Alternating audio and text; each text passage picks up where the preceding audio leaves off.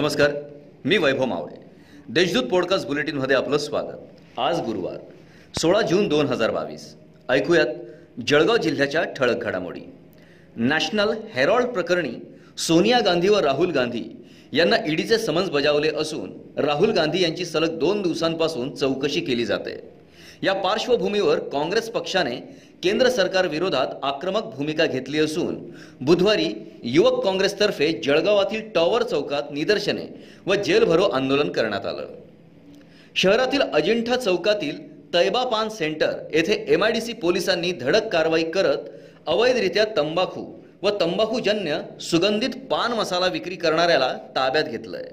त्याच्याकडून मुद्देमाल हस्तगत करण्यात आला आहे पोलीस ठाण्यात याबाबत गुन्हा दाखल करण्यात आलाय.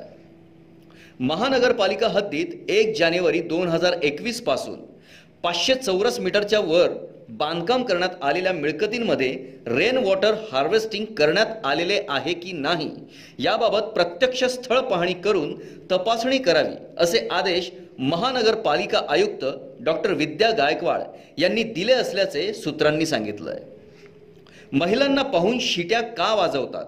असा जाब विचारल्याच्या कारणावरून दोन गटात तुफान दगडफेक झाल्याची घटना नशिराबाद येथे घडली. आहे या दोघे जणांना बेदम मारहाण करण्यात आली.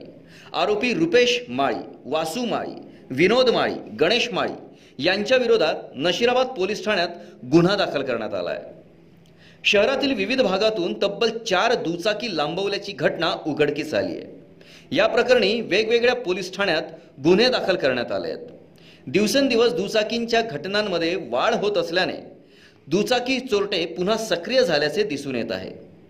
या होत्या आजच्या ठळक घडामोडी. याबरोबरच वेळ झाली येथेच थांबण्याची.